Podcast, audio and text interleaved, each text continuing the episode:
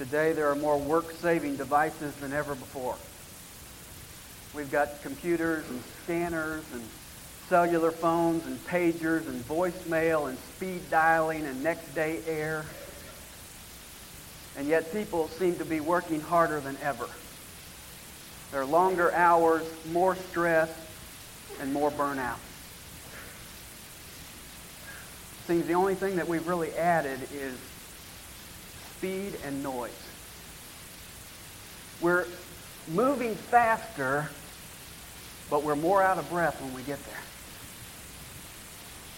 You ever get tired just thinking about what you have to do? You ever find yourself as fatigued on Monday morning as you were on Friday afternoon? You ever feel guilty when you relax? It's like the man who swallowed an egg whole. He was afraid if he moved it would break, and if he sat still it would hatch. A lot of people are that way. Well, God has given us a recipe for dealing with restlessness. And it's in the fourth commandment in verse 8. Remember the Sabbath day to keep it holy. Six days you shall labor and do all your work, but the seventh day is a Sabbath of the Lord your God. In it you shall not do any work, you or your son or your daughter, your male or your female servant, or your cattle or your sojourner who stays with you. For in six days the Lord made the heavens and the earth, the sea and all that is in them, and rested on the seventh day. Therefore the Lord blessed the Sabbath and made it holy. The word Sabbath means rest. God has set aside a day of rest. And there are three primary rests in Scripture. There is the creation rest, there is the covenant rest, and there is the Calvary rest. First of all, there is the creation rest. This commandment is established on a precedent that God set. In fact, verse 11 takes us back to creation and paraphrases Genesis chapter 2, verses 1 to 3. God created the heavens and the earth in six days, and on the seventh day, he rested. Now, why did God rest? Was he tired? Of course not. Isaiah chapter 40 and verse 28 says, The everlasting God, the Lord, the creator of the ends of the earth, does not become weary or tired. So then why did he rest? Well, one of the reasons he rested was to reflect on what he had created. Why do we have a rest in music? Are the musicians tired? No. That's a pause for emphasis and reflection. God established the heavens and the earth in six days, and then he paused and reflected on it and said, That is very good. God also rested because he was finished. He completed creation and he paused because it was done. But I think there's a third reason he rested, and that is he rested to establish a pattern for man. We are to have a day of rest. Every seven days, you're to take a day off. Why? Let me suggest three practical reasons. Number one is to rest your body. The logic of the workaholic is if I work all the time, I'll get more done. And God says you are to take one day off every week. Inc. magazine recently did a survey in which 62% of Americans said, I have burned out or I am on my way to burn out. If you are burning the candle at both ends, you are not as bright as you think you are. In the French Revolution, they threw out all the old laws.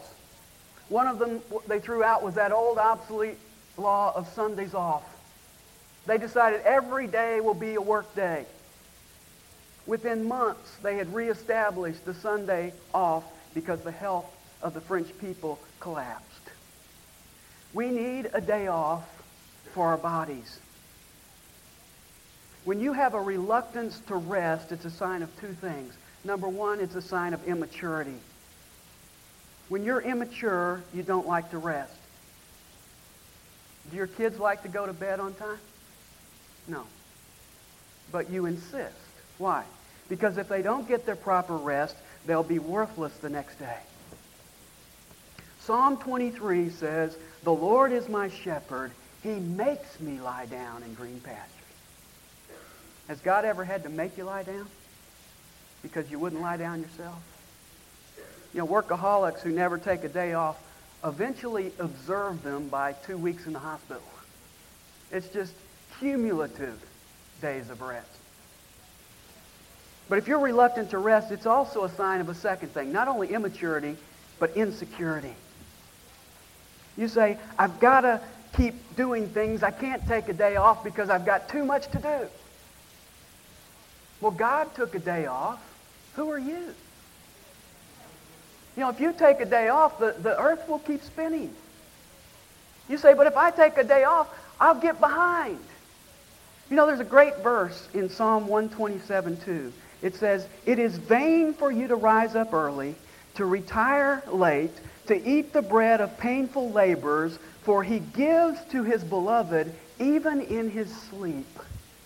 God is the one who provides for you, and he provides for you even when you take a day of rest. In Mark chapter 6 and verse 31, Jesus said to his disciples, Come away by yourselves to a lonely place and rest a while. They got away to relax. If you don't come apart, you're going to come apart. Our bodies were not built for nonstop work. And you now have a biblical basis for Sunday afternoon naps. In fact, let's close in prayer.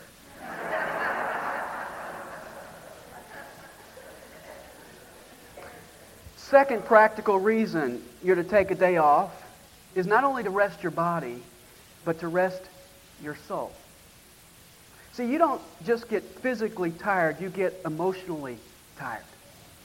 You could take the whole weekend and sleep, and you would still go back on Monday emotionally drained. Why? Because sleep is not enough. It will take care of physical fatigue. It will not take care of emotional fatigue. How do you rest and recharge your emotions? Number one, include time for quietness. Psalm 23 says, He leads me beside quiet waters. He restores my soul. Quietness and soul restoration go together. And we live in a world that is filled with noise pollution. It's hard to find a place that is truly quiet. And yet the Bible says in Isaiah 30, 15, in quietness and trust is your strength. And God says in Psalm 46:10, be still and know that I am God. You need to schedule in time to be quiet with the Lord. See, most people spend their weekend recreating. And they recreate and recreate and recreate, and they're never quiet, and they wonder why they're all stressed out when they go back to work. Second thing, include time for your family. You need a day off to be with your family. That's one of the reasons we don't schedule a Sunday night service, because it gives you time to be together as a family. One of my favorite verses is Ecclesiastes 9 9. Enjoy life with the woman whom you love. That's my Valentine's verse to you. Enjoy life with the woman whom you love. Men, go home today and talk with your wife and play with your kids. Or play with your wife and talk with your kids.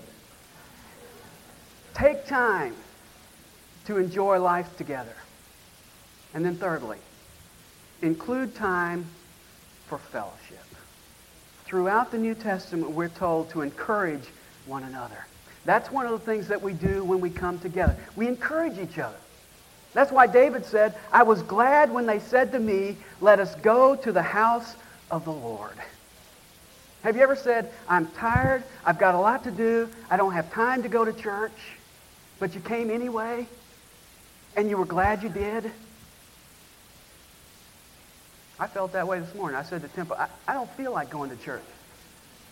She said, You're the pastor. You've got to go. And I came, and I feel better. You know, there's a great emphasis in the New Testament on having meals together and fellowshipping in that context. This is a great day to take somebody along to lunch and just fellowship with them. But then there's a third practical reason you're to take a day off, and that is not only to rest your body, not only to rest your soul or your emotions, but to rest your spirit. The early church settled into meeting together once a week for teaching, fellowship, the breaking of bread, and prayer. They understood the need for worship and spiritual refreshment. America has turned Sunday into Sunday. Most people don't worship God on this day, they worship the sun. They go to the beach, they have ceremonial baptisms, they anoint their body with oil, and they lay prostrate before the sun god. That's their worship. You see, we not only need physical rest and emotional rest, we need spiritual rest.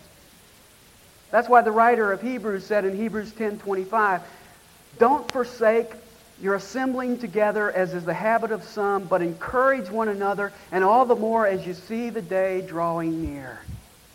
See, we don't just come to church for God. We come to church for us. It's a time to be fed, a time to be challenged, a time to refocus spiritually.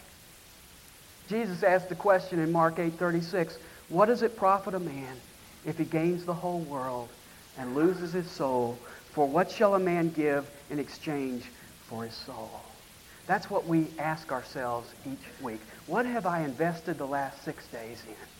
And what am I going to invest the next 6 days in? We need that weekly inventory along with a time to worship God.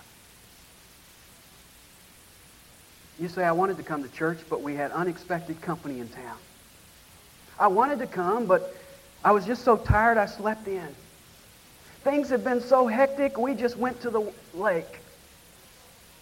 I am so behind on yard work, I had to get it done. You familiar with those excuses? Try them on your boss on Monday morning. Our gathering together is essential and the Bible says you're not to forsake it. And listen, parents, values are not simply taught, they are caught. And if you take going to church lightly, then your kids will catch the message that it's not really important. And by the way, if our gathering together is going to be a time of rest, then you can't come flying in here out of breath from a rushed and chaotic morning. We should take our cue from the Jewish Sabbath. They began on the evening before. And my memories as a kid, and this, this will date me, but my memories as a kid on Saturday night were polishing my shoes and watching Gunsmoke. And husbands, you can help make Sunday morning a more relaxing time for your wife. I heard about one wife who said to her husband, if you come in here and help get the kids ready, I'll go out, sit in the car, and honk the horn.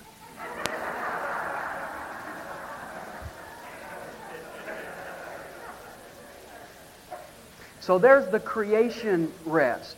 God set the pattern for one day a week to rest physically, emotionally, and spiritually. But secondly, there's the covenant rest. Creation rest pertained to God. Covenant rest pertained to Israel.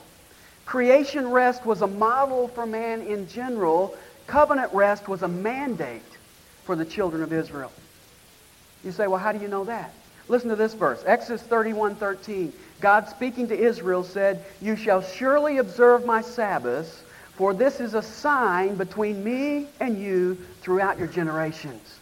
Verse 14, therefore you are to observe the Sabbath, for it is holy to you. Verse 16, so the sons of Israel shall observe the Sabbath, to celebrate the Sabbath throughout their generations as a perpetual covenant. The Israelites were to set aside the seventh day of every week as a sign of their covenant relationship with God. Can you still hear me? Let me say that again. Hello? Test. Test. Test. Test.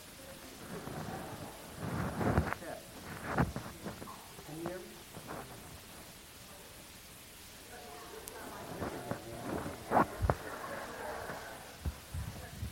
Ah, I found the problem. Excuse me.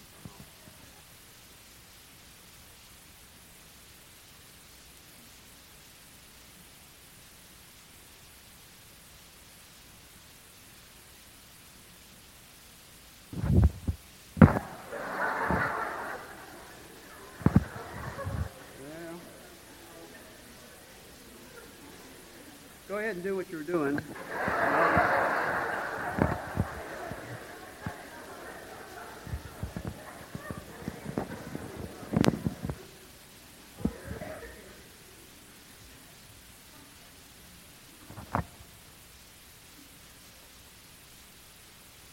How's that?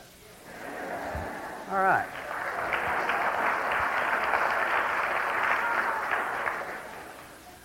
The Sabbath day was a sign of Israel's covenant, covenant relationship with God. Now, we need to understand that because this law is not a moral law.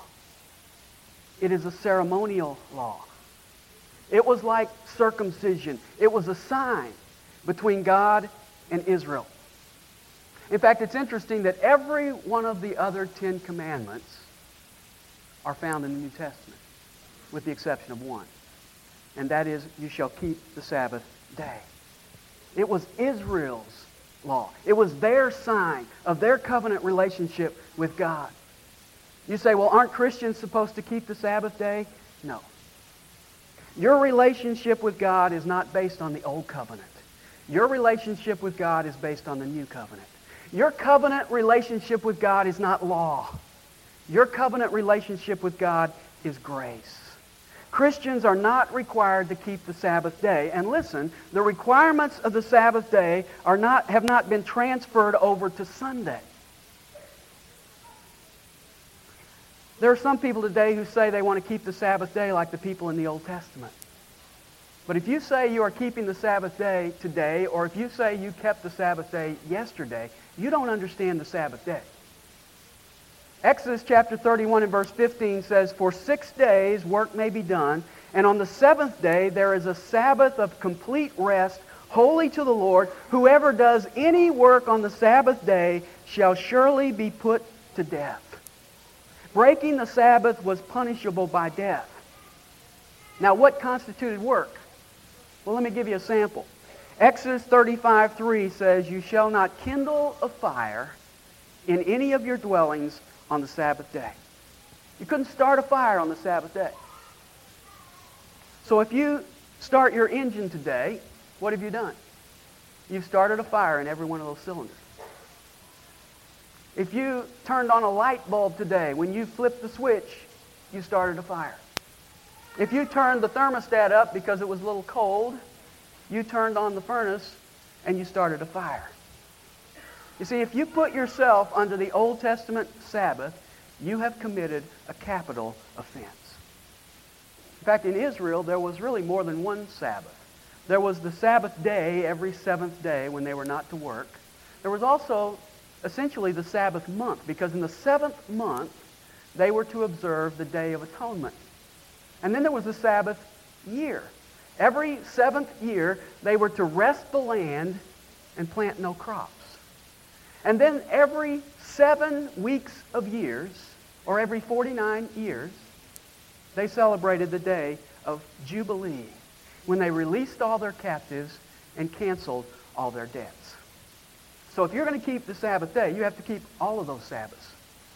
And if you're going to keep all of those Sabbaths, I would like to talk to you about a loan. This was a sign between God and Israel.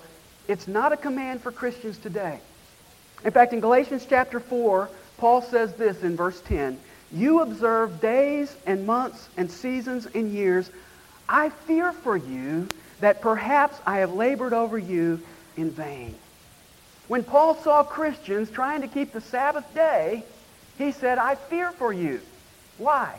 We're told earlier in that passage in verse 9, he says, Because you turn back again to the weak and worthless elemental things. What are the weak and worthless elemental things? They are those things in the ceremonial law. When you try to keep the Sabbath, you are turning from the new covenant to the old covenant because that is the sign of the old covenant. And Paul says, when I see that, I fear for you. In fact, listen to what he says in Romans 14:5. One man regards one day above another, another regards every day alike. Let each man be fully convinced in his own mind. Now, in the first century, there was about an equal number of Jews and Gentiles who were being saved. Those from a Jewish background were saying, we need to keep the Sabbath day. Those from a Gentile background were saying, every day is alike. And what does Paul say? How does he resolve the issue? Does he say, it's the fourth commandment, you've got to keep it? No. He says, it's a matter of conscience. Because he understood that those from a Jewish background needed time to work through and let go of those old traditions. You say, well, why is it that we don't have to observe the Sabbath day today? Well, that's because of the third rest. That's Calvary rest.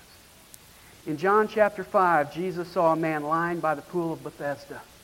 We're told that he had been lying there for 38 years. And Jesus came up to him and said, Arise, take up your bed, and walk. And that's exactly what the man did. But it was the Sabbath day. And so as he picked up his bed and began to walk, the Jews came up to him and said, Hey, buddy, you know, you haven't walked for 38 years, so maybe you've forgotten the rules.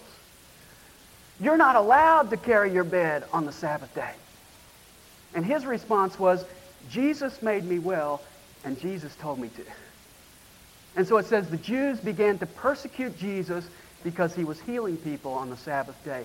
And here is Jesus' response. John chapter 5 and verse 17. He says, My Father is working until now, and I myself am working. Now that's interesting.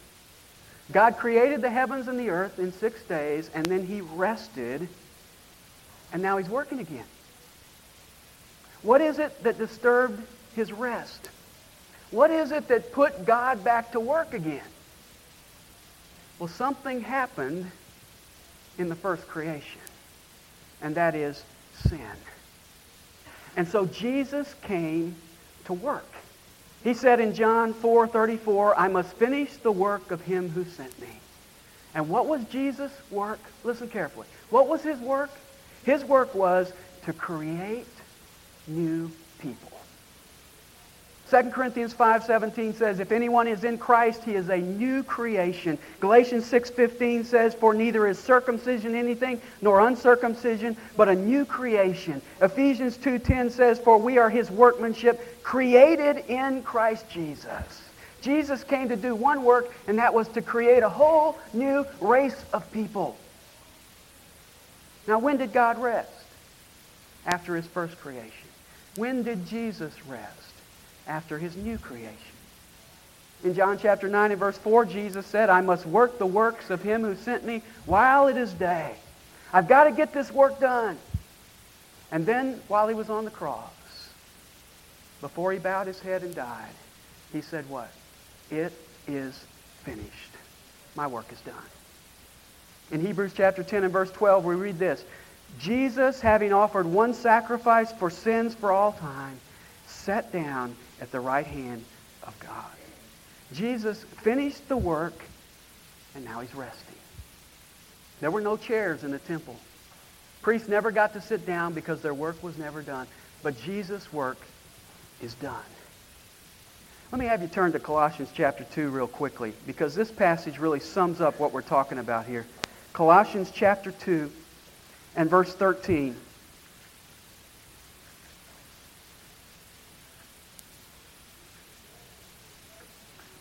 And when you were dead in your transgressions and the uncircumcision of your flesh, he made you alive together with him, having forgiven us all our transgressions, having canceled out the certificate of debt consisting of decrees against us, and which was hostile to us, and he has taken it out of the way, having nailed it to the cross. Now, in that day when a criminal was crucified, the crime that he committed was posted above him on the cross. And if you remember, when Jesus was crucified, Pilate put a sign there that said, this is Jesus, King of the Jews. But God nailed something else there. It was Jesus' crime. It was the crime he was dying for. And what was that? Our sins. He tells us that in verse 14. It was our debt of sin against the law that he nailed to the cross. And then come down to verse 16. He says, Therefore, let no one act as your judge in regard to food or drink or in respect to a festival or a new moon or a Sabbath day. Don't let anybody act as your judge in regard to a Sabbath day. Don't let anybody say, you started a fire on the Sabbath, you ought to be stoned. You carried your bed on the Sabbath. You took more than a Sabbath day journey. Why not? Verse 17.